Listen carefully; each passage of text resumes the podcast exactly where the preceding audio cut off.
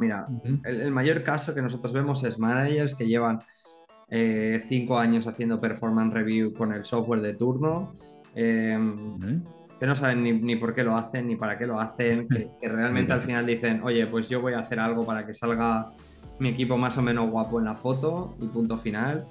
Y eso no sirve para absolutamente nada, ¿no? Entonces, ahí tienes dos cosas. Tienes que construir un sistema de desarrollo del talento que sea de calidad y que esos managers entiendan, sepan cómo usar, sepan cómo bajar al día a día, sepan cómo aplicar con sus equipos. También los individuos puedan ser parte de ese, desarrollo del talento de forma proactiva. Y hay un mundo de cosas que no se venían trabajando y que ahora son una inquietud. Y entonces cuando tú has hecho eso, puedes construir software enfocado para que esas personas que ya entienden el sistema puedan reducir su carga cognitiva ¿no? en el desarrollo del mismo. Y ahí es donde nosotros enfocamos el software. Cualquier cosa de esas, la clave es que la gente que impacta en su día a día sepa realmente cómo tiene que impactar, ¿no? Y que eso sea un contexto de seguridad, un contexto de bienestar, un contexto de alto rendimiento desde mi punto de vista y un contexto de desarrollo. Y si todas las partes están felices, hay resultados, ¿no? si todas las partes bueno, eh, yo no hablaría de felicidad, no, no, no, es un concepto que me guste. O sea, fíjate que yo te, he dicho seguridad, bienestar, alto rendimiento y, desarrollo. No he sacado, no, he sacado la, felicidad porque me parece un concepto muy complejo en el que yo no me siento como principalmente. Pero si tú consigues eso, evidentemente estás mucho más cerca de conseguir los resultados. ¿Qué similitudes tiene eh, la dirección de, un club versus eh, dirigir una empresa? Es una buenísima pregunta, es lo mismo, es lo mismo. Es, lo mismo. Pero hay una, hay una cosa que lo cambia todo. Hay algo que lo cambia todo y es que hay una cosa redondita que es una pelota que si no entra, pues, aunque todo vaya muy bien, eh, todo va muy mal. Y eso lo, cambia todo porque no entiende de nada prácticamente que la pelotita entre o no entre. Entonces eso lo cambia todo. Y Bienvenidos a un podcast más en Proyecta. Hoy hablaremos de recursos humanos, emprendimiento, fútbol sala y otras cosas más con José Burgos, CEO de Fresh People. Muy buenas, José, ¿cómo estamos? Buenas, Germán, ¿qué tal? Muchas gracias por invitarme. Nada, pues un placer. Eh, esperamos eh, pasar un buen rato, eh, pues aprender y sobre todo que, que nos escuche, pues también tenga ahí aprendizajes y también se lo pase un rato, ¿no? Pues sí, sí, pues conseguimos no aburrirles mucho, ¿no? Y, y además se llevan algo, pues doble, doble éxito. A mí, siempre me gustan los podcasts que se presente el invitado. Entonces, ¿quién es José Burgos? ¿En qué proyectos está? Y sobre todo, ¿qué estilo de vida tiene? Vale, pues José Burgos es un tío, eh, o soy un tío que lo que me gusta es eh, hacer cosas y ayudarlas a crecer. O sea, ese es mi... Yo, yo he venido a este mundo a ayudar a hacer crecer cosas y a ilusionarme con esas cosas. Es lo que, lo que me gusta, lo que me motiva, lo que me llena de energía, conseguir que las cosas crezcan.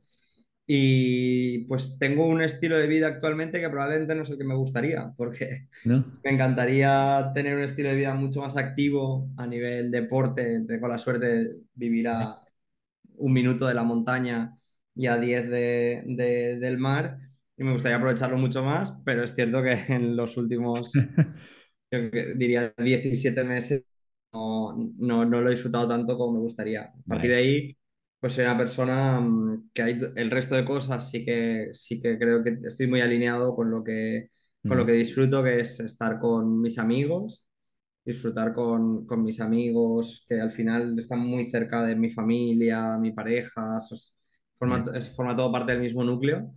Em, el fútbol sala, que luego entiendo que hablaremos de ello, pero que es, eh, bueno, pues esas locuras en las que te ves y que, y que se ha convertido para muchos de los que estamos metidos ahí en, en algo más que un hobby, en una, en, una vía de, pues para cambiar tu mente de tu día a día y, y, hacer cosas súper bonitas y que, y que estamos súper contentos. Entonces, pues tenemos eso.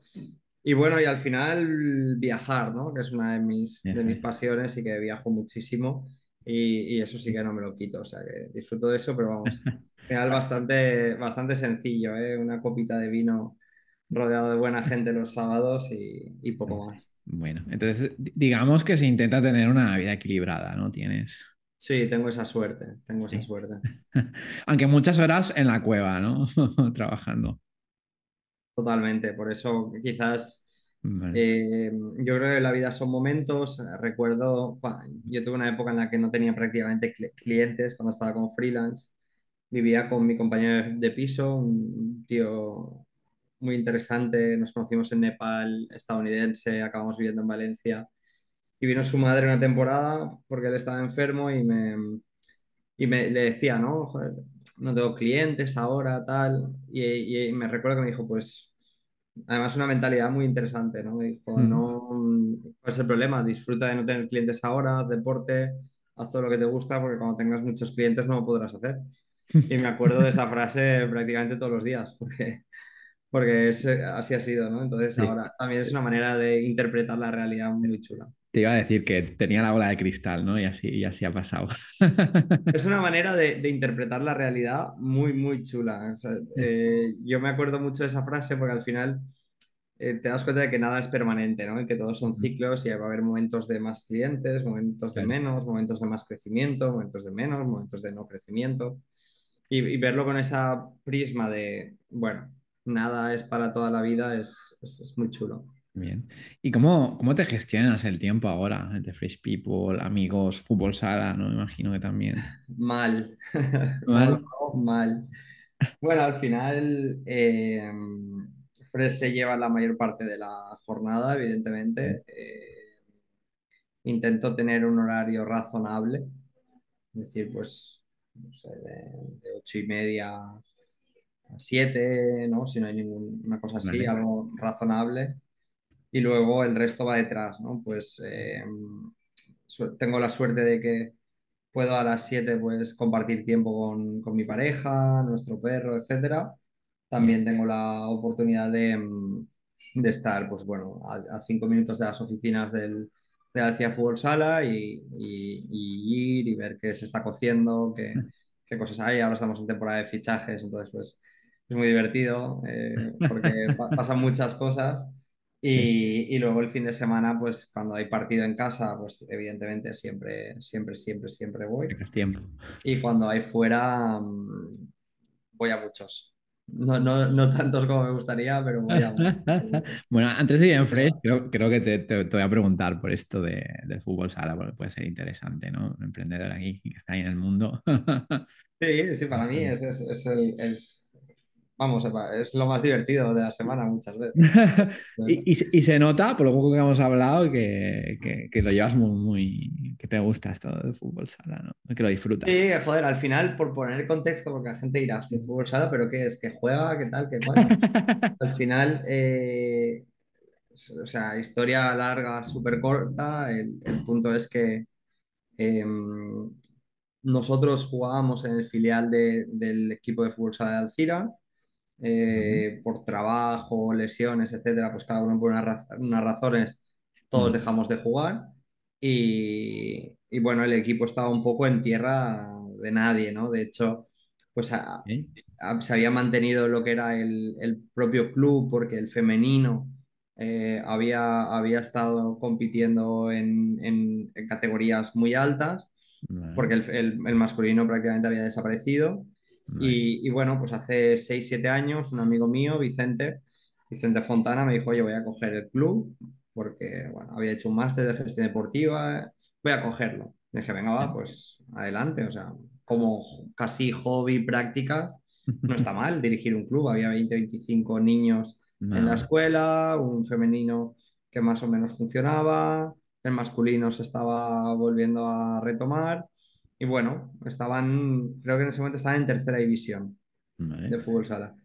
Y nada, lo cogió, lo subió, a- lo mantuvo en tercera división, ahí llegó una de las personas de las que más he aprendido gestión de personas, curiosamente, que es el entrenador de Hacia Fútbol Sala, Braulio Correal, llegó en tercera división, venía de primera división del Levante y nada, lo subió a segunda B, al año siguiente subió en equipo a segunda división, nos empezamos a involucrar en ese impasse de profesionalización, más amigos Sí. que veníamos del mundo de, de la empresa y Es muy que, grande la brecha entre no entre profesional. sí, sí, sí, sí, entre tercera división y segunda división es un universo Vale. y bastante universo, bastante universo, la verdad. O sea, pues pasas de la, el amateur, el fútbol amateur a- al fútbol prácticamente profesionalizado.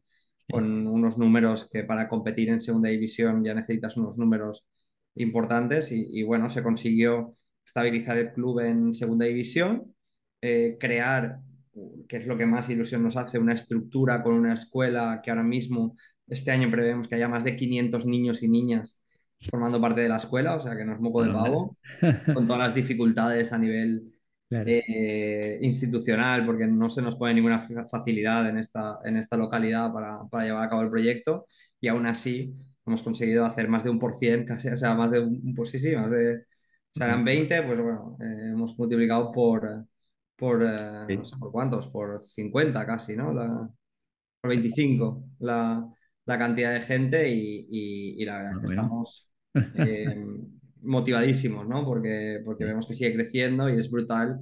Pero claro, evidentemente a todo esto le hemos metido nuestra forma de ver el mundo y la parte de gestión de personas y tal. Es una Claro. escuela que da- lleva unos valores muy potentes desde el principio y eso verán niños de 10 años hablando sobre valores, hablando sobre cómo se relacionan con los valores en el fútbol, lo que aprenden, lo que se llevan a casa.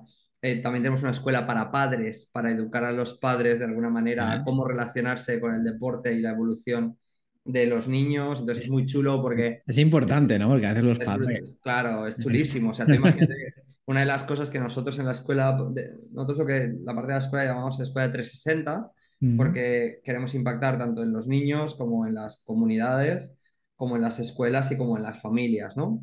Bien. Y, y en esta parte de familias es muy interesante porque una de las cosas que decimos al principio es cuando llegue tu hijo o tu hija, porque tenemos más de 25, no, ya, ya habrá más este año, más de 30 eh, niñas en, en- en categorías inferiores, pues de alguna manera cuando llegan a casa no les preguntes si han marcado un gol o si han ganado, pregúntale qué ha, qué ha aprendido, si se ha divertido, qué se lleva, cómo lo ha vivido, a qué se ha enfrentado. Entonces, les ayudamos a- también a, a las familias a reinterpretar lo que todos nos ha pasado toda la vida a nosotros, que llegabas a casa, sí, ya has ganado, no, ya has marcado gol, tampoco, Sí. ¿no? Y era como, pues ya no sirvo para nada. Ah, Pues reinterpre- reinterpretar todo eso y, y darle una vuelta es, es una oportunidad que tenemos muy chula. Está bien poner esto, como dicen el Barça, ¿no? Los valores, ¿no? Sí, sí, sí. Pero en este caso de verdad, ¿no? Que el Barça a veces. Bueno, yo al final nuestros valores son muy sencillos, son cosas, trabajo en equipo, Bien. humildad, perseverancia, son cosas muy, muy de andar por casa, porque tampoco puedes montar muchas cosas, pero, pero son cosas que al final la gente es de utilidad, ¿no? Recomendamos una película al mes relacionada con uno de esos valores, Ah, bien. Los, los entrenadores y entrenadoras reflexionan sobre ello con, con sus equipos. Bueno, ¿Y, ya que tenemos la oportunidad de tener este regalo entre las manos, pues hacerlo lo más bonito posible. y- cuál es tu papel, José, hoy en día en el club? Pues es una muy buena pregunta. O sea, claro, la- lo último que no hemos comentado es que este año hemos subido a Primera División. Ah, he subido. Ah. Sí, entonces, pues estaremos eh, O enfrentados sea, a Inter, ju- Inter justo, justo, cuando acaba esta temporada. O... Sí, sí, sí, sí, sí, sí, sí. ¿Y es la de primera vez que estáis en primera? Sí, a Bueno, falta de, ce- de felicidades. 0,2 décimas, subimos a, a- a- Sí, bueno, muy ¿En épico. serio? ¿Hubo, hubo Sí, ahí... sí, 3.000 personas en el, 3.000 personas en el pabellón, bueno, fue una locura aquello.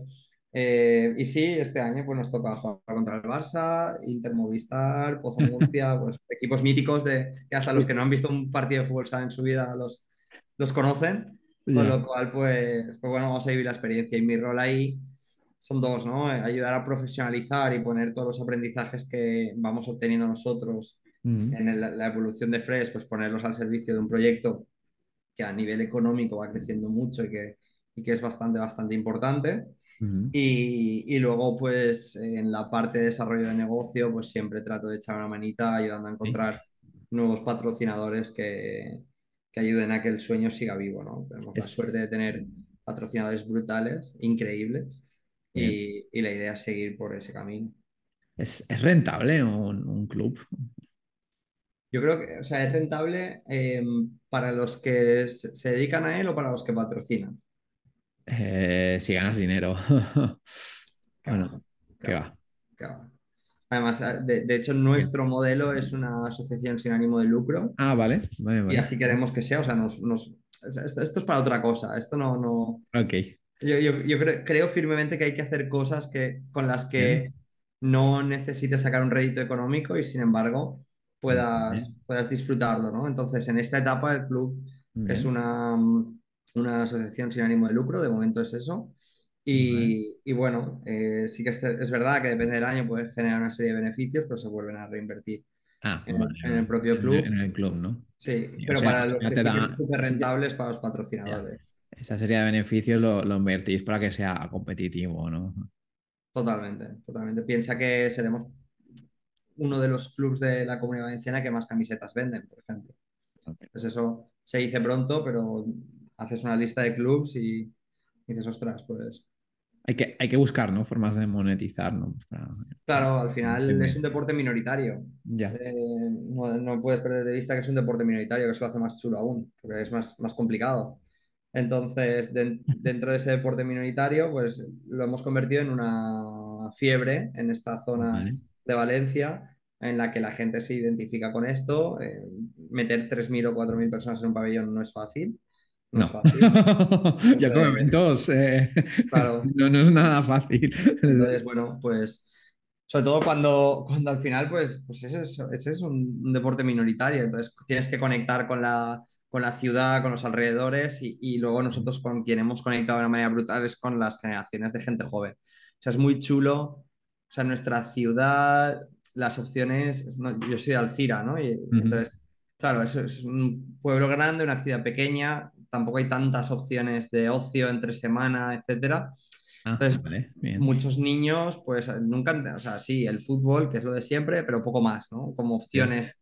Entonces, nosotros hemos puesto una opción encima de la mesa claro. de, oye, puedes entrenar, puedes tal, pues Bueno, empezar a llevar un estilo de vida saludable y encima los referentes de estos niños son muchos de nuestros jugadores que encima son ah, un perfil de jugador que, que ha estudiado la carrera mientras ha sido jugador, que se ha preocupado mucho por su educación, que tiene mucho interés en Vale. no solo ser ejemplar dentro del campo, sino tampoco fuera. Entonces, ese tipo de cosas para nosotros son muy importantes e intentamos darle eso también a, a- a la gente joven de nuestro pueblo. Y tú, pues, vas por la calle y ves niños de 9 10 11 años cantando las canciones que canta la gente en el campo y con la camiseta de la Cien Fútbol Sala un martes. Eso es brutal, es brutal. Y ahora que vais a primera, ¿cuál es el objetivo? ¿Manteneros, disfrutar simplemente o...? Pues, a, a ver, mantenernos es una gran ilusión. Vale. Mantenernos es una gran ilusión. Eh, disfrutar, espero que disfrutemos. Espero que disfrutemos. Es vivir la experiencia. Se está Sí. trabajando mucho. La gente que trabaja en el club, en el club hay una estructura, hay gente que trabaja allí full time. Eh, se se están trabajando muchísimo. Eh, están muy motivados con hacer tanto desde la parte deportiva un muy buen proyecto como desde la parte social un año único para, para lo que es pues, nuestra zona Mm. y, y vamos a intentar regalarle eso a la gente, ¿no? Esa es un poco la idea. Bueno, os lo vais a pasar muy bien, yo creo. Sí, ¿no? Porque es, es la primera vez, ¿no? Que vienen clubes grandes al... claro, o sea, han venido en Copa del Rey el año pasado porque Ah, vale, a, a un club de primera división, entonces vino, vino otro. Pero claro, este año sí que es cierto que celebramos la Supercopa de España de Fútbol Sala en Alcira, entonces vino el Barça, Bien. vino el Inter ya, pero no vinieron a, a jugar contra ti, ¿no? Entonces Ya, este claro, es diferente. eh, va a ser, va a ser bastante chulo, ¿no? Oye, ver- verte a un... Y, y, la mejor liga del mundo y los mejores clubes del mundo jugando en una ciudad de 40.000 personas. ¿Qué similitudes tiene eh, la dirección de, de un club versus eh, dirigir una empresa? Es una buenísima pregunta, es lo mismo, es lo mismo, es Es lo lo mismo. Pero hay una, hay una cosa que lo cambia todo. Es lo mismo, pero hay una cosa que lo cambia todo. Y esto, nosotros estamos eh, también ayudando a varios equipos de primera división de, de fútbol, est- estamos hablando con, con ellos para temas de Fresh, ¿no? En A, la a parte través de Fresh, ¿no? Es lo que te iba a preguntar. nosotros colaboramos con, con la liga, por ejemplo, etcétera. Mm. Y mm, hay algo que lo cambia todo y es que hay una cosa redondita, que es una pelota, que si no entra, Ya, pues, aunque todo vaya muy bien, sí, eh, todo va muy mal. Y eso lo, lo cambia todo porque no entiende de nada prácticamente que la pelotita entre o no entre. Entonces eso lo cambia todo y luego que las dinámicas son muy... O sea, tú trabajas durante la semana para que el sábado tu equipo gane. Y, y- y es muy difícil romper eso, ¿no? De esa, o sea, trabajar a largo plazo Es algo, por ejemplo, en la NBA sí que se hace, porque como en la NBA no hay ascensos ni descensos, sino que son las mismas franquicias, las, los clubes son empresas y son empresas con un éxito brutal porque tienen una capacidad muy potente de pensar a largo plazo y a Mm, veces de invertir en, en otras cosas que no son la claro. parte deportiva un año, dejando un equipo pues quizás menos competitivo para que otros años el equipo pueda ser mucho más potente. En. Europa eso no se conoce y en, y en el mundo del fútbol o fútbol sala es una entelequia. Ya, bueno, eh, está muy bien. Y, y José, volviendo, volviendo a ti, eh, ¿qué es lo que te inició a emprender y cómo, cómo fueron tus, tus inicios? Pues yo creo que, que emprendo porque es una manera de vivir la vida. Ok. O sea, emprender es una manera de vivir la vida, es una manera de entender tu contribución al mundo, es una manera de mostrar tu in- inconformidad o desconformidad con el status quo. O sea, emprender son muchas cosas, ¿no? Entonces yo emprendo por eso, porque, porque siento que, que estoy, he tenido varias oportunidades en las que tengo el conocimiento, la energía, la ilusión, el- el- la creencia en un proyecto como para hacerlo, básicamente. Entonces, eh, yo ya hice un primer emprendimiento con una escuela de formación que monté para, para universitarios y bueno, llegó la crisis ya que yo acabó, sí, pero, pero fue un aprendizaje súper chulo. Y luego, pues, eh, como fruto de mi desarrollo profesional, pues acabé montando Fresh. Al final, eh, mi abuelo había sido de los primeros directores de recursos humanos que, que había en España. Eh, a mí me ha marcado como esa persona que ha querido ver más allá, que su trabajo ha sido un medio para conseguir cosas, eh, impactar en las personas, creer en la gente, no conformarse con, el planteamiento establecido de lo que es un empleado o es un empresario. Y, y para mí ha sido una figura clave en mi vida y, y él tenía una visión distinta de lo que era la gestión de personas, ¿no? Entonces, Fres al final es, de alguna manera, mi, continu- mi continuación de sus pasos en el siglo XXI y con, y con otro, y con otro orden de magnitud y con otra, y con otra realidad social, pero no deja de ser seguir esos pasos. ya. Bueno, pero hecho, hecho a, a tu medida y la forma de pensar de, de socios. Sí, al final, pues Fresh eh, hoy en día es una propuesta de valor que une servicios y tecnología para ayudarte a cambiar o evolucionar o construir aquello que necesitas y luego pues, con tecnología lo puedes escalar y mantener eh, pues a, a, lo largo y ancho de tu organización, ¿no? Y entonces esa, esa unión de ese planteamiento es la que, la que ahora mismo pues, nos motiva muchísimo. Vemos que la parte de tecnología está teniendo un impacto brutal en nuestros clientes el jueves, que es lo que hablábamos antes, lanzamos el, el Fresco Pilot. Es el primer asistente que existe de managers para ayudarles a poder gestionar mejor su equipo y lo hemos lanzado de forma totalmente gratuita. Entonces es algo muy chulo que, que al final es pues una ventanita que hemos abierto al mundo a todo el conocimiento que tenemos en Fresh, tanto técnico como conocimiento tácito sobre la gestión de personas y que estamos consiguiendo convertir en tecnología. Es algo brutal. Brutal. Y para el que no entienda Fresh, ¿qué, qué me encuentro en Fresh cuando, cuando estoy? En Fresh te encuentras eh, una manera de entender la gestión de personas. Eso es lo primero que te encuentras. Humana, ágil y enfocada al negocio. Es decir, nosotros no hacemos cosas naif, entre comillas, que no están orientadas a ayudarte a que gracias a la gestión de personas tú puedas construir un mejor negocio. Eso es lo primero que te encuentras en Fresh.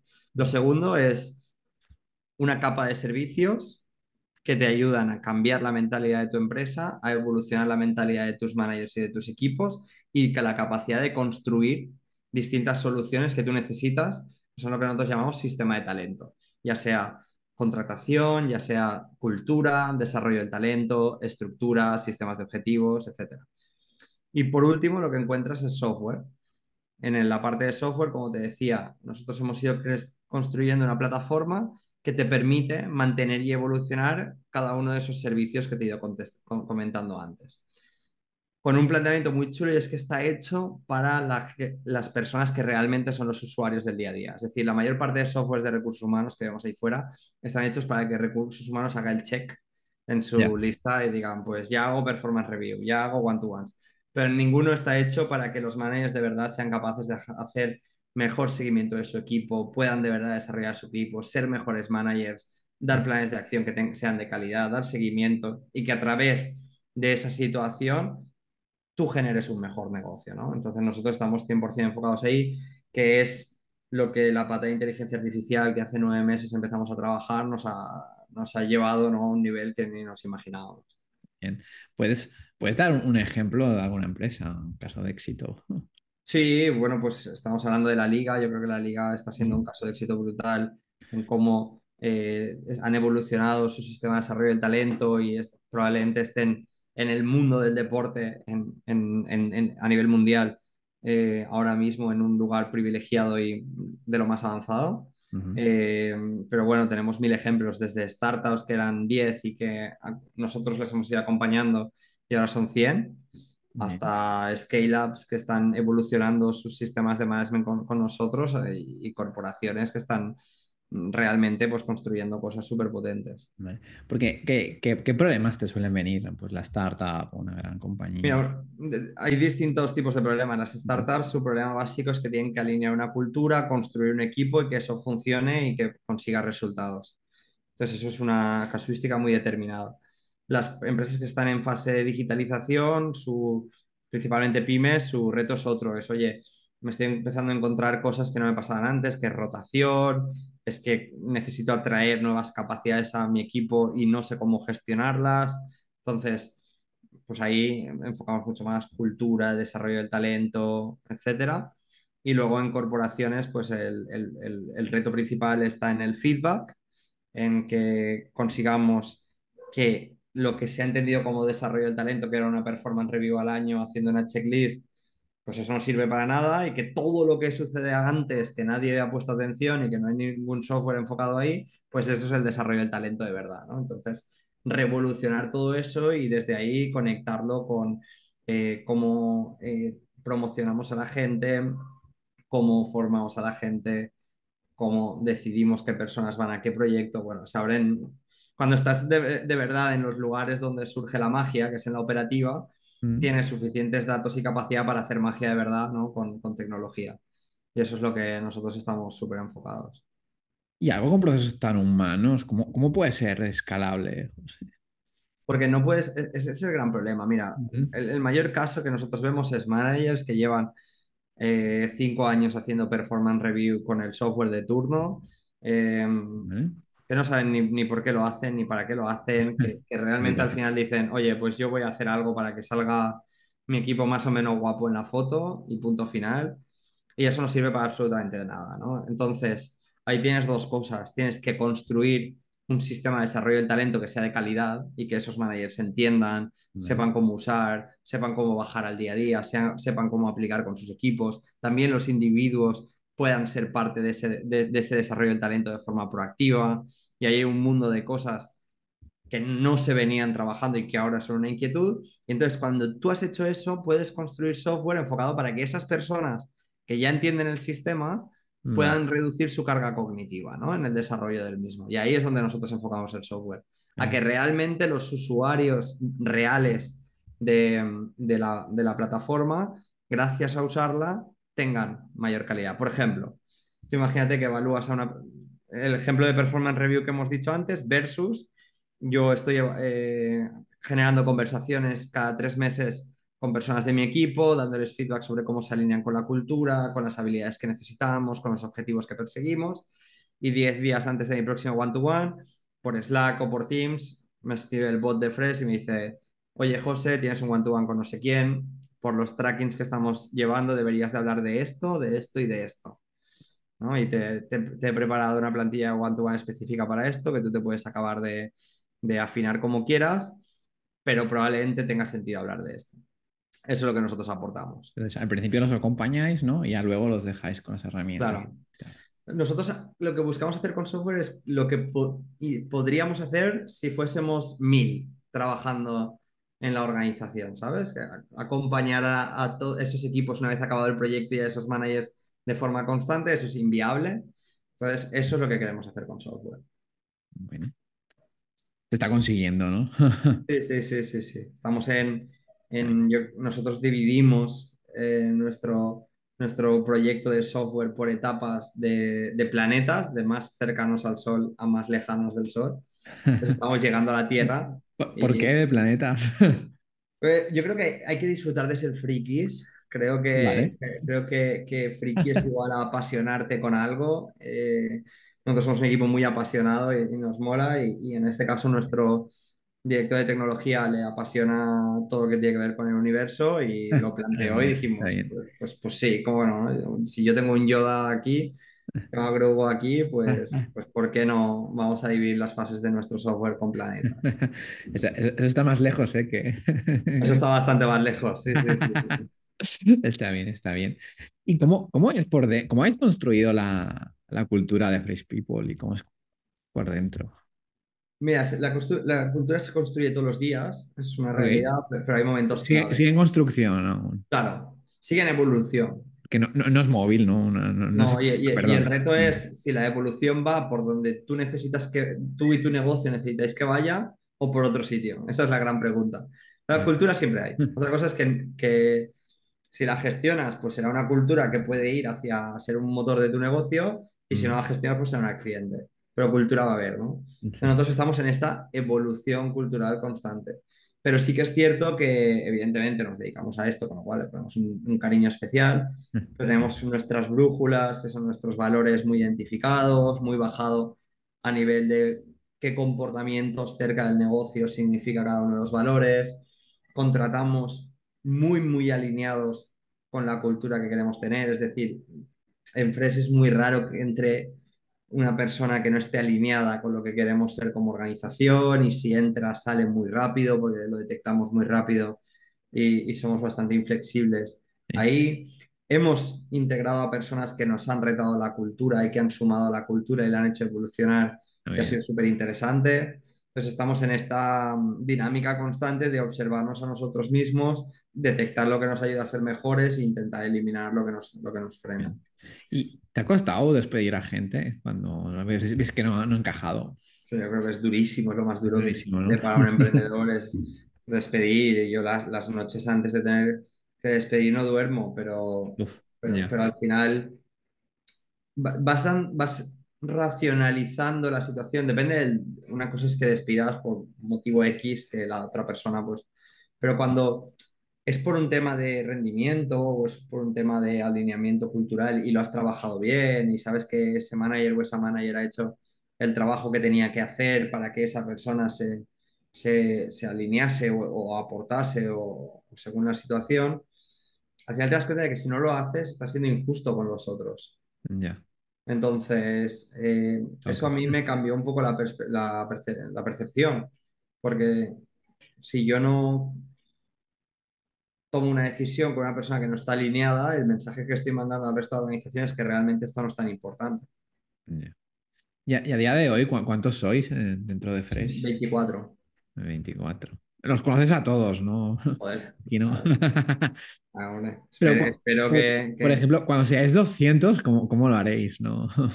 Mira, mi abuelo tenía 200 y los conocía a todos. Entonces, ¡Ostras! si mi, si mi abuelo lo hacía, yo también. Ya Bueno. está. Fin de discusión. Bueno, va- vamos a ver, ¿no? ¿Y Si, qué, si qué tipo de modelo de negocio tenéis, José? No, pero que es muy fácil. O sea, al final las personas Ok. son personas y, y- y, evidentemente, pues cuando lleguen 200 no conocerás el mayor nivel de profundidad que Obvio, obvio. Pero 200 personas no son tantas. O sea, que decir, son, pero no son tantas. Entonces, eh, conocerles, evidentemente sí.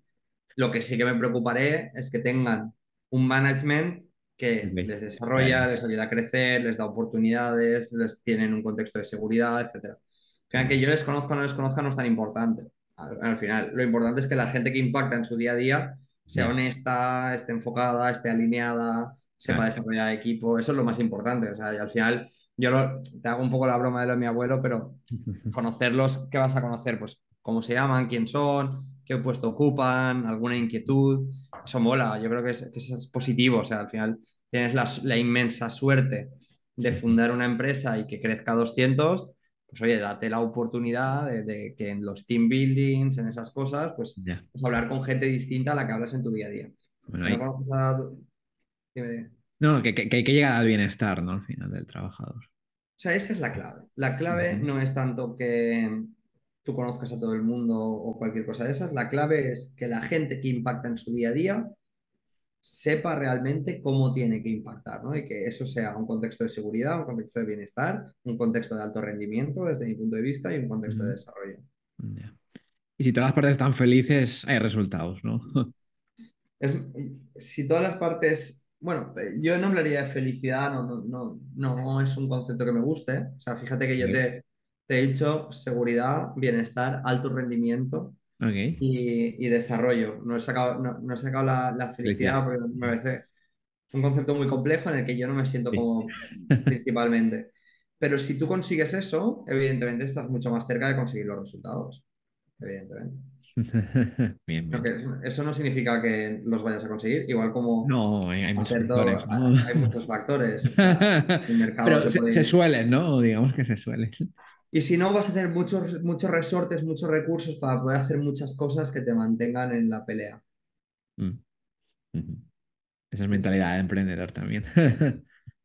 Es que al final es eso, ¿eh? O sea, esto, veía esta, esta mañana una imagen que me ha hecho mucha gracia, ¿no? Que eh, lo que crees que es emprender, ¿no? Que es así, esfuerzo, rigor. Ya. Y, y luego siempre había visto la típica que era como un, un lío de la línea y, y al final llegas, ¿no? Pero yo he visto una que me ha encantado que era así como flat, flat, flat y en un punto crecía mucho, ¿no?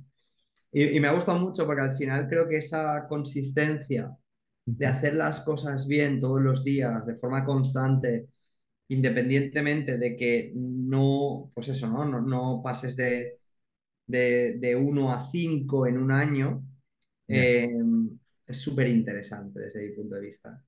Eh, o sea, nosotros evidentemente estamos creciendo, hacemos, eh, pues el año pasado hicimos un por 3, el anterior un por 8, hacemos crecimientos potentes, pero fíjate que lo que me flipa es esa, ¿no? Es esa consistencia día a día, calidad, calidad, calidad, para que cuando el mercado te dé la oportunidad, entonces empujes como nadie, ¿no? Eso me parece muy chulo. Bueno, entonces estáis preparados para ello, ¿no? Sí, nosotros vamos, preparadísimos. sí, sí, sí. ¿Y y qué, qué mal negocio tiene Fresh People a día de hoy? Tiene un modelo de negocio que, que está en evolución, pero que ahora mismo es bastante claro, pero complejo, que es eh, una fase de servicio y una fase de software. Tú puedes contratar a día de hoy eh, la fase de servicio eh, sola o la fase de servicio con la fase de software, ¿vale? Entonces, ¿qué hace? Esa es la primera fase del negocio. La segunda fase es customización del software para corporaciones, ¿vale? Porque siempre hay una evolución más que hacer para ellas o algún reto, pues conexiones con formación, conexiones con otras necesidades que tienen, etcétera. Entonces, hoy estamos ahí, ¿no? Servicio y servicio más software más customización. ¿Y, Por de- qué te suelen pedir más ahora mismo? Ahora mismo estamos ya 100% en el foco de servicio más software. De hecho, eh, vemos que en 2024 ya empezaremos a, a comercializar el software eh, de forma, de forma autónoma también, porque con este experimento que hemos hecho, el Fresco Pilot, eh, lo lanzamos el jueves y tenemos una waiting list brutal de gente que, que quiere formar parte y, y adentrarse a esta, a esta aventura de, de, de la gestión de personas un poco distinta, ¿no? Entonces, en ese, en ese foco vemos que 2024 será un año para ofrecer el, el software de forma autónoma.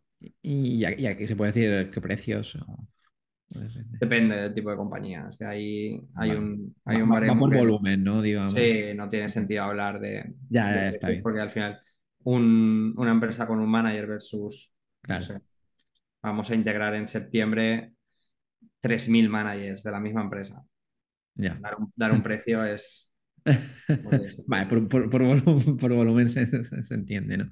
Y cua- cua- eh, a lo largo de la historia de Fresh People, cua- ¿cuántos clientes habéis tenido? Pues mira, lo contábamos el otro día, más de 100 ya. Más de 100. Más de 100. Sí, sí, sí, sí, sí. Es una locura. Es una locura. Sí, sí. ¿Y, y el ticket medio lo tenéis o volvemos a lo, a lo de Pues es antes? que volve- volvemos un poco a lo mismo. Te puedo, te puedo hablar de, de cierres de deals de medio millón de euros y te puedo hablar de cierres de deals de 10.000.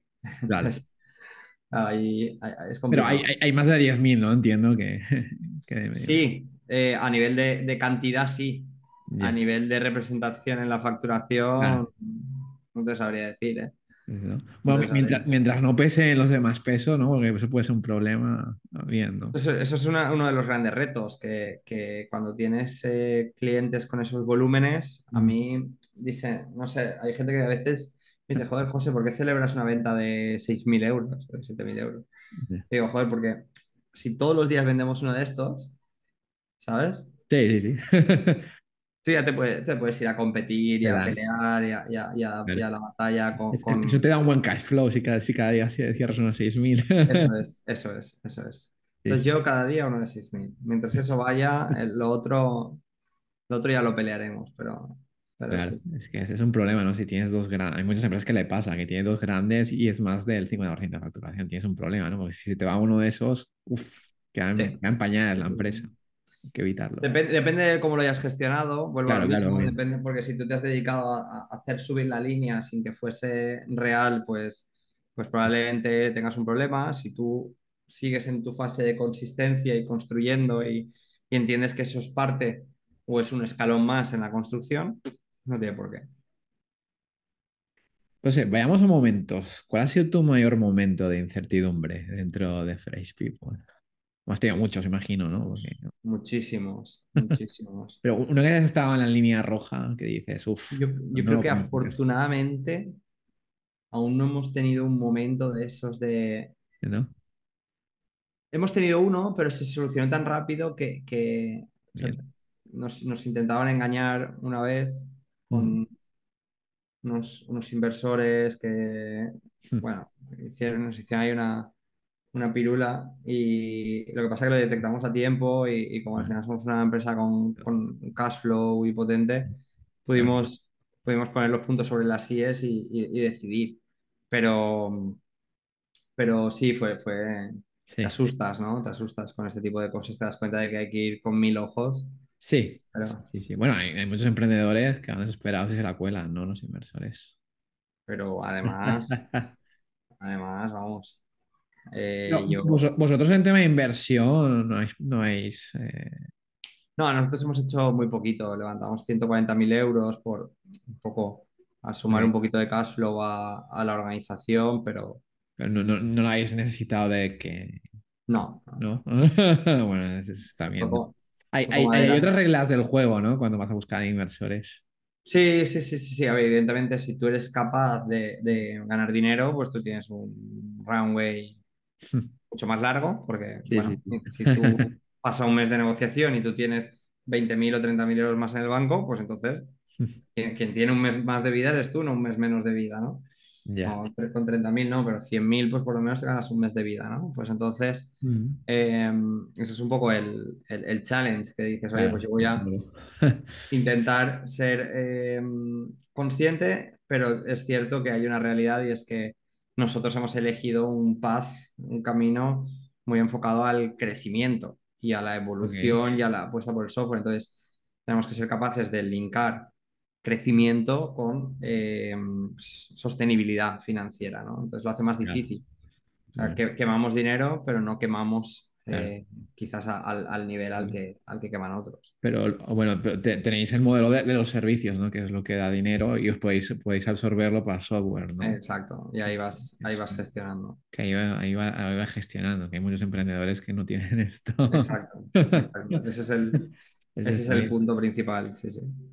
Ya vayamos, pues vamos al otro extremo. ¿Cuál ha sido tu mayor momento de, de felicidad dentro de Fresh People? Mira, yo, te- yo todos mis momentos de felicidad están relacionados con lo mismo, y es que cuando estam- estamos rodeados de clientes y, est- y- y hablan bien de nosotros.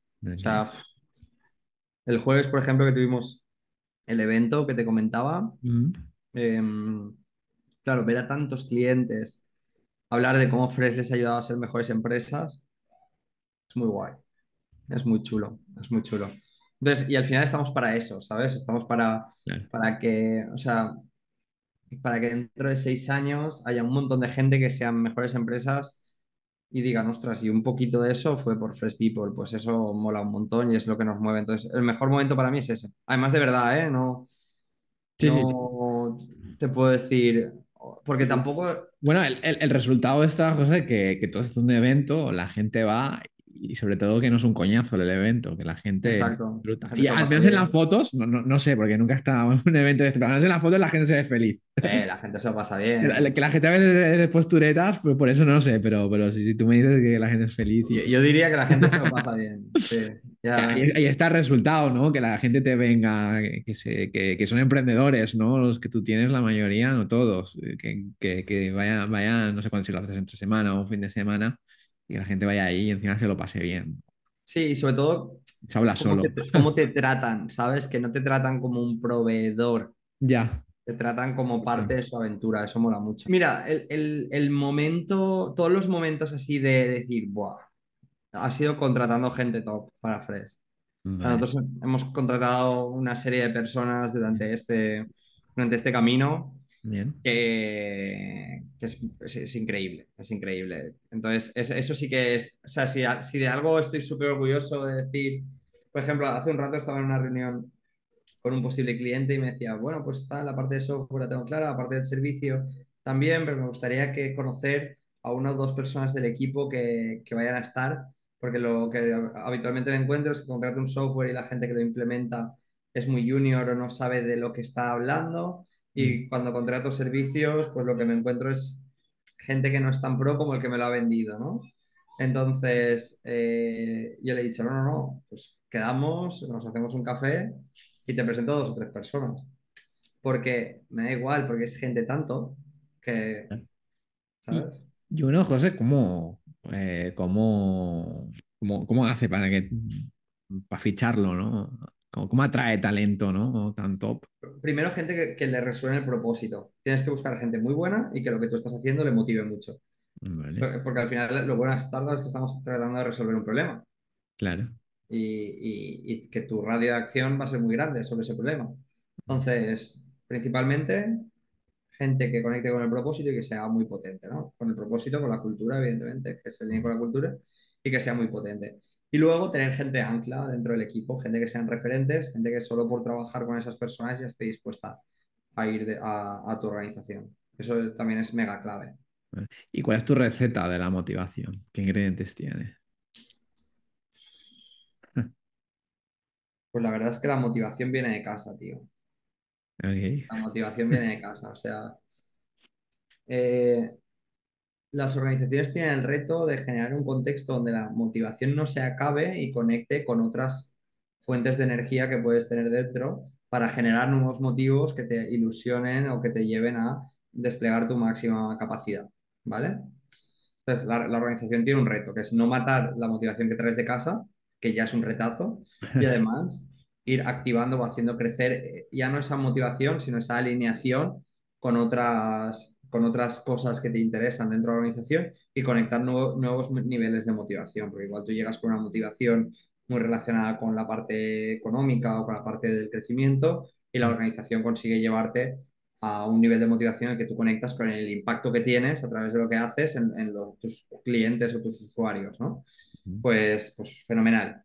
Pero hay otra parte y es que, que cada persona eh, tiene que hacer una reflexión individual de, de- de lo que quiere aportar una organización y, y va a haber distintas motivaciones que, que no dependen de la organización. Es decir, eh, la persona que trabaja para eh, conseguir que su proyecto familiar eh, llegue a término y poder tener, dar una educación a sus hijos y poder tener una casa en la que se sienta cómodo y, y- y una serie de cosas, pues, pues va a tener unos niveles de motivación altísimos y, y- y no son peores que el que tiene una motivación relacionada con hacer un algoritmo súper innovador. No tienen por qué ser peores, ¿vale?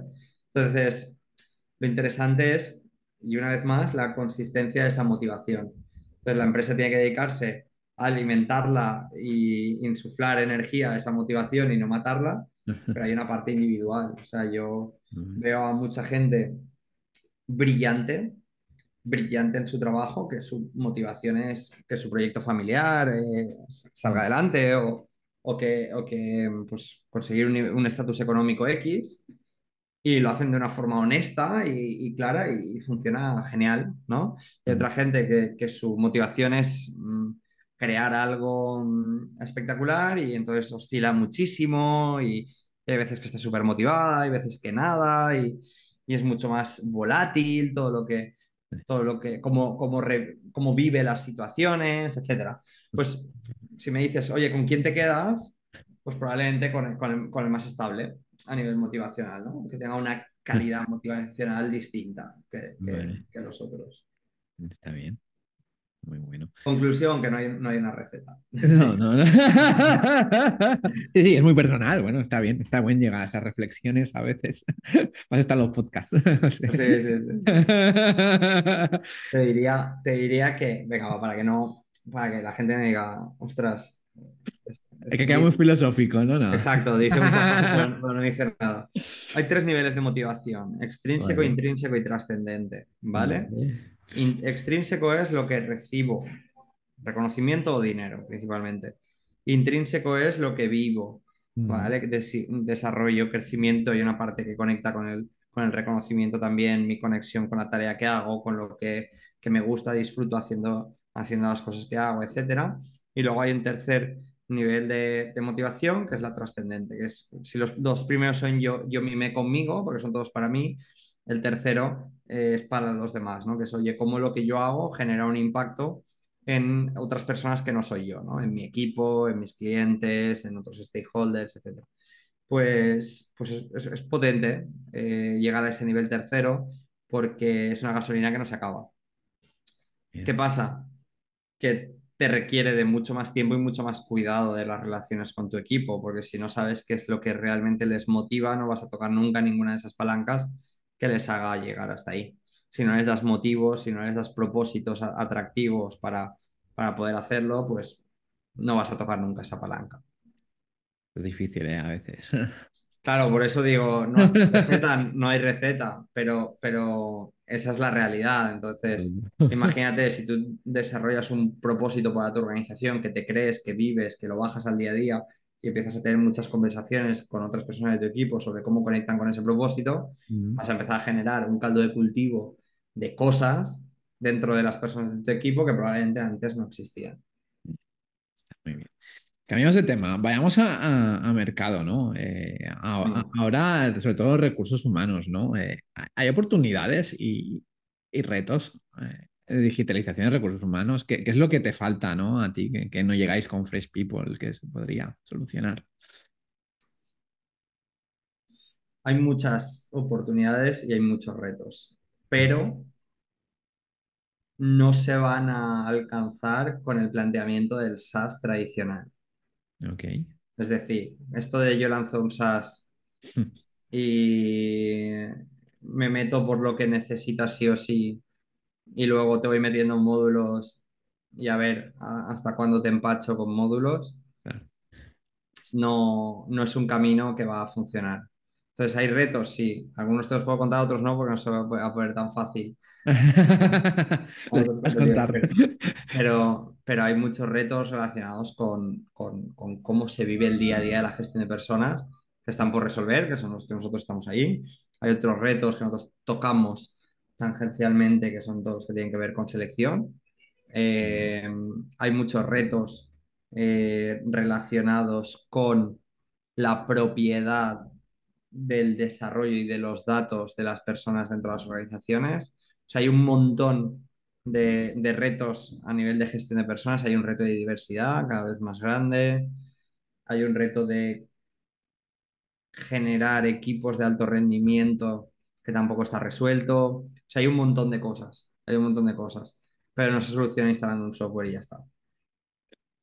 Está bien, ¿no? Bueno, es que la parte de recursos humanos es la parte humana, ¿no? Al final, entonces. Claro, el software no cambia mentalidades. Nosotros, Sí. nosotros, eh, en la evolución que estamos haciendo, lo que estamos haciendo es que tras tu cambio de mentalidad, nosotros te vamos a ayudar a que tú escales ese ca- cambio de mentalidad dentro de tu organización. Pero necesitamos que haya un cambio de mentalidad previo. Está bien, José. Y hablemos de futuro. ¿Dónde ves Fresh People dentro de 10 años? ¿O dónde te gustaría verlo? Y si te gustaría estar dentro. Qué guay. Pues a ver, eh, yo veo Fresh People como una empresa de alto impacto, Sí, eh, distintos países, distintas culturas, ¿En qué empresas. estáis ahora? Ahora mismo tenemos principalmente. España y luego clientes repartidos por toda Europa, sin centrar en un país. Igual te digo Hungría, que te digo Finlandia, que te digo Italia. O sea, no, no hay una apertura en un país como tal. Habéis podido llegar hasta Finlandia, ¿no? Sí, pero, pero eh, con un cliente. Por eso te digo que, Ya, ya, ya, es- que, que no es una apertura de un país como se entiende un concepto clásico, ¿no? De abrir un país. Y, y luego en, en Estados Unidos, principalmente en Miami, como hemos ido bastantes veces, pues ya empezamos a tener una recurrencia de clientes Sí. que van, que van uniéndose, pues todos los trimestres cae alguno, entonces guay, porque se Es van... diferente Estados Unidos que aquí, eh, en todo. Sí, a ver, Estados Unidos es un mercado muy rápido, muy, muy competitivo, muy, muy ágil, eh, donde se mueve mucho dinero Ya. y, y bueno, es muy interesante, pero es carísimo entrar, es carísimo mantenerse. y por, y por estas barreras, ¿tiene sentido? Es una buena pregunta. Yo pensaba, o sea, probablemente si supiera todo lo que sé ahora, no hubiésemos eh, hecho lo que hemos hecho para, Mm. para entrar en el mercado estadounidense y entraría de otra manera y con otro planteamiento totalmente distinto. Pero una vez estás dentro, creo que sí que es muy interesante, porque mm. Aunque sea para aprender, aunque sea para aprender, es valiosísimo. Y luego que al final eh, hay un montón de, o sea, por- desde el punto de vista de una empresa española, hay un montón de fundadores hispanos, eh, latinos, eh, montando cosas chulísimas con los que conectamos culturalmente al 100%. Sí. Entonces, Bueno, sí, bueno, en Miami sí. En otros sitios. sí, bueno, pero da igual, tú en Nueva York te encuentras una comunidad latina brutal construyendo cosas, o en, o en- o en- o en Texas, que Bueno, ahora, ahora lo que me dicen los emprendedores, ¿no? Que el hub de startups está en Miami. Por, por después de la pandemia, porque por bienestar, sí, Miami, Miami es un, un núcleo un muy, núcleo. muy interesante, se, se vive relativamente bien. Sí, está, está guay. está guay. Está bien. ¿Y Latinoamérica? eh, ¿lo habéis explorado? Es un objetivo, pero creo que tras aprender eh, lo que hemos aprendido con Miami y tal, lo haremos de, de otra manera. Entonces, no tenemos prisa, tampoco pausa, pero, pero lo vamos a hacer bien. Ahora mismo estamos consolidando mucho nuestro modelo. Entonces, con esa... o Bien. sea, al final, para abrir un país, tienes- si lo quieres abrir bien, tienes que invertir dinero. Tienes que invertir dinero de verdad. Entonces, eh, vamos a capitalizarnos bien y vamos a tomar decisiones. Vale. Entonces el foco está en España, ¿no? Ahora. España, Europa y, y- Europa. y sí que esos clientes que van llegando con los que vamos interactuando en otros lugares, pues. Y después de España, ahora tenéis algún país ya puesto la mida. ¿no? bueno, es que por, por, por conexión acabas trabajando con Portugal, entonces Vale. empiezas a trabajar con algunas startups, con algunas organizaciones, luego el hecho de trabajar con corporaciones hace que estés trabajando con otros países, es decir, nosotros tenemos Mm. proyectos con Australia, tenemos proyectos con Canadá, bien. Tenemos proyectos con Estados Unidos, tenemos proyectos con eh, Francia, con... Te estoy hablando de dentro de una corporación, pues tienes un proyecto que es para Canadá, tienes otro proyecto que es para Australia, tienes otro proyecto que es para Italia, tienes otro proyecto que es para Estados Unidos, ¿no? Porque al final, dentro de una corporación, pues es como muchas, muchas, muchas startups. Entonces, puedes sí. tener, estar trabajando una parte de desarrollo del talento en, en- Canadá y estar trabajando una parte de desarrollo de objetivos con España, por ejemplo. Ya, bueno, está bien, ¿no? ¿Y tú te ves dentro, dentro de 10 años, José? Dentro de 10 años, sí, yo creo que sí, yo creo que sí. Vamos a ver lo que depara el futuro, pero algún día igual me pero me con, la misma, pero con la misma figura o... no lo sé, no lo sé. Yo tengo No muy sabes, claro que cuando... Es que eso es una pregunta muy difícil. Sí, sí, ya, ya, claro. Una pregunta que, que no ti- que realmente no tiene respuesta. Pero, pero yo creo que hay una, hay una realidad y es que eh, cualquier persona dentro de una organización tiene un ciclo. Mm, Y, y hay un ciclo donde aporta muchísimo valor.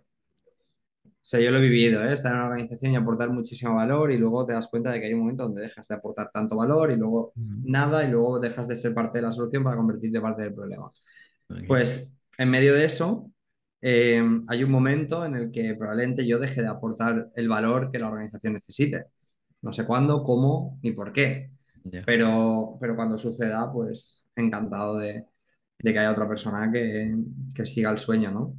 Vale, no te vas a Ya, va a tener que currar para, para poder ponerse a, a la, a la altura, a nivel, al menos a nivel de trabajo diario, Sí, pero no te cuesta, ¿no?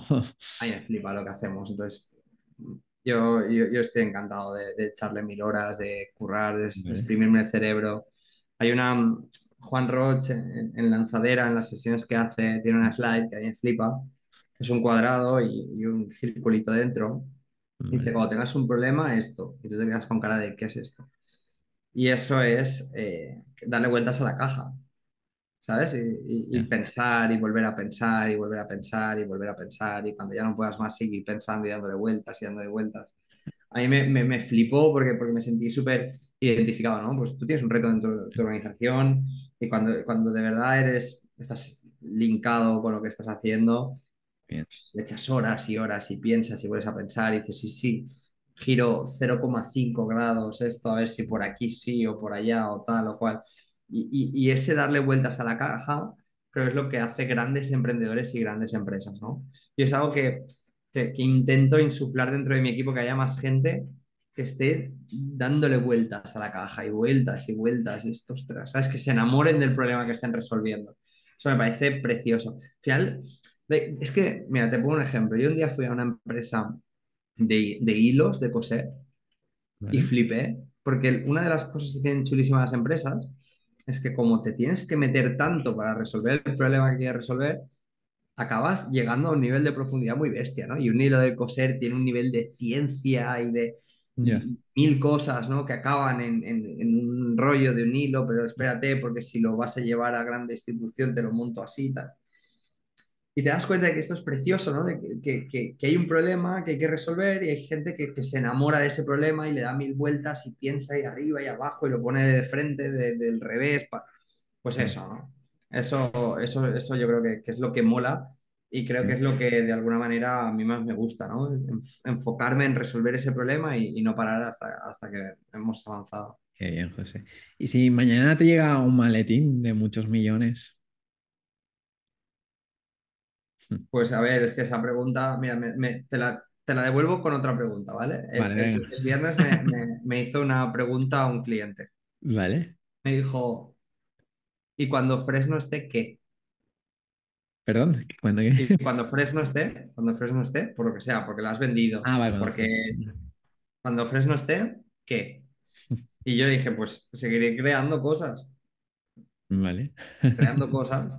Bien. Entonces es lo mismo, pues un maletín con mucho dinero y que todo el mundo está de acuerdo en que eso Mm, es bueno para la empresa y tal, pues seguiré creando cosas, seguiré haciendo crecer cosas. O sea, igual como me he metido en ONGs, me he metido en empresas, me he metido en el fútbol sala y, y- todo con la, con la ambición de, de cosas en las que me enamoro, pues ayudarlas a crecer mm.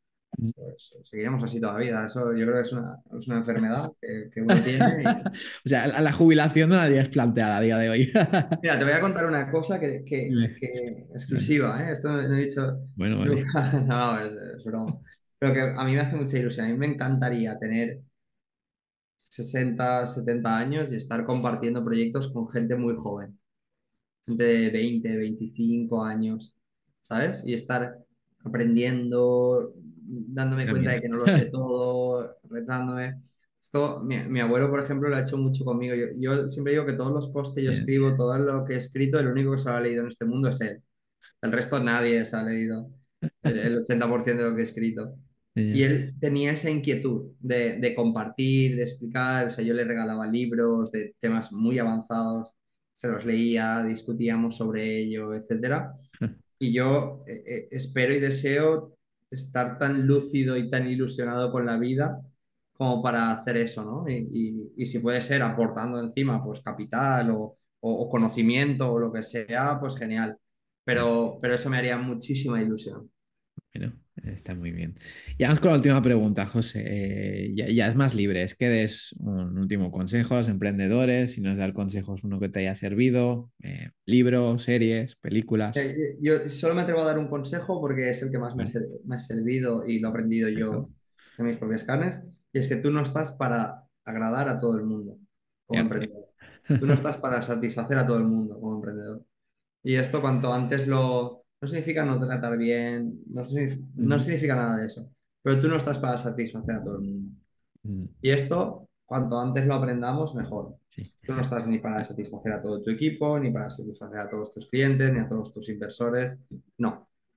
Estás para construir un negocio que cumpla unos objetivos concretos, que pactas con inversores, eh, socios, etcétera. Y tú estás para eso. Y para que eso suceda. Y para que suceda con el mayor retorno para la sociedad, para el equipo, para ti mismo, para inversores y para, y para el resto de socios. Entonces, cuanto antes te quites esa losa de encima, mucho mejor. Y ese es el mejor consejo con diferencia que puedo dar porque es el que más me ha costado de aplicarme y es el que ma- mayor rédito me ha dado. Pues cuesta a veces, ¿no? Claro. También, se, también se puede aplicar a la vida, ¿eh? Este consejo. Sí, pero a mí me ha pasado que yo eh, he estado en, en, pues, momentos duros y, y- y he estado a las 3 de la mañana más preocupado por cómo eso le iba a impactar a alguien que le iba a impactar un- una millonésima parte de lo que me iba a impactar a mí versus de lo que iba a impactar a lo que realmente importa, que es la organización, el, el- el camino que quieres llevar, lo que quieres conseguir, etc. Bueno, Entonces, no estás para eso. está muy bien. Libros, series, es- películas. Pues libro que a mí me ha motivado. me Aparte de Star Wars, ¿no?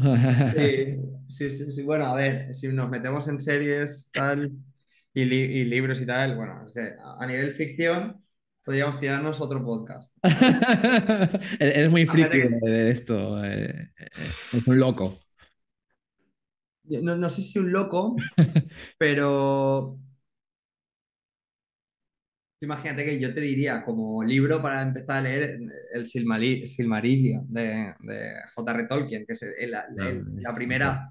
La primera, el primer libro, de, o sea, la primera explicación de todo el universo de, de- de Tolkien, ¿no? Entonces, eh, porque es lo que yo me estoy ahora escuchando, leyendo y pegando ahí flipadas. Pero cosas que nos puedan servir para, para la parte eh, emprendedora, sin duda, eh, hay un libro que a mí me flipó, que es eh, Losing My Virginity, de Richard Branson. Ok. Eh, increíble. Explica- es la biografía de Richard Branson No, no veo real. y, em, Sí. y- y me daba una envidia. ¿Por qué? Porque, porque, porque se nota que detrás de ese emprendimiento hay ganas de vivir y de ganas de vivir la vida al máximo Ya. y, de, y de arriesgar y, y, joder, que lo hagas y, y que arriesgues tanto y te salga tan bien, tío. Decía, qué guay, ¿no? Ojalá, ojalá me, ojalá me salga la mitad de bien, pero encima Claro, para eso tienes que pagar el peaje de arriesgarte. Si no te arriesgas, no. Pues sí, bueno, él, él empezó muy arriesgando, ¿no? Vendiendo pirata. Y, y- y siguió arriesgando después, porque después de eso, eh, a, a ver, yo no llevaría al extremo al que él lo ha llevado, que él ha arriesgado su vida no sé cuántas millones de veces ya, pero, pero sí que, ostras, luego se mete con la parte de la discográfica y es otra vez un riesgo. El, el primer, eh, el primer disco que él publica es el de Tubular Bells, ¿sabes? ¿Te acuer- Bueno, si habéis visto Exorcista, seguro que os acordáis de esa canción. Y él publica ese, ese, ese disco pagándolo él por anticipado, bueno, una locura. Y mm, ¿Lo, lo- lo tienes como meta conocerlo? o- mira, me haría mucha ilusión. Yo sé que, que él hace encuentros con emprendedores en, en- en su casa, en, Sí, en- la isla. en Mosquito, en la isla Mosquito.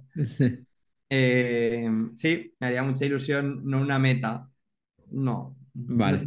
No, soy de grandes. Vale, vale, sí, sí, está bien. ¿Sabes? Eh, mitómano, no soy, no soy mitómano. La verdad, creo que, que luego te llevas grandes, grandes chascos con, sí, bueno, dímelo a mí. cuando conoces a tus Y, mitos. y cuando conozco a gente a veces, bueno, pero bueno. Por eso Pues te es digo que- también, ¿no? Al final la gente son personas, ¿no? Tú, lo- tú le pones, le pones la capa, ¿no? De lo que es el libro, los negocios y al final acabas siendo persona. Sí, incluso te, te pones la.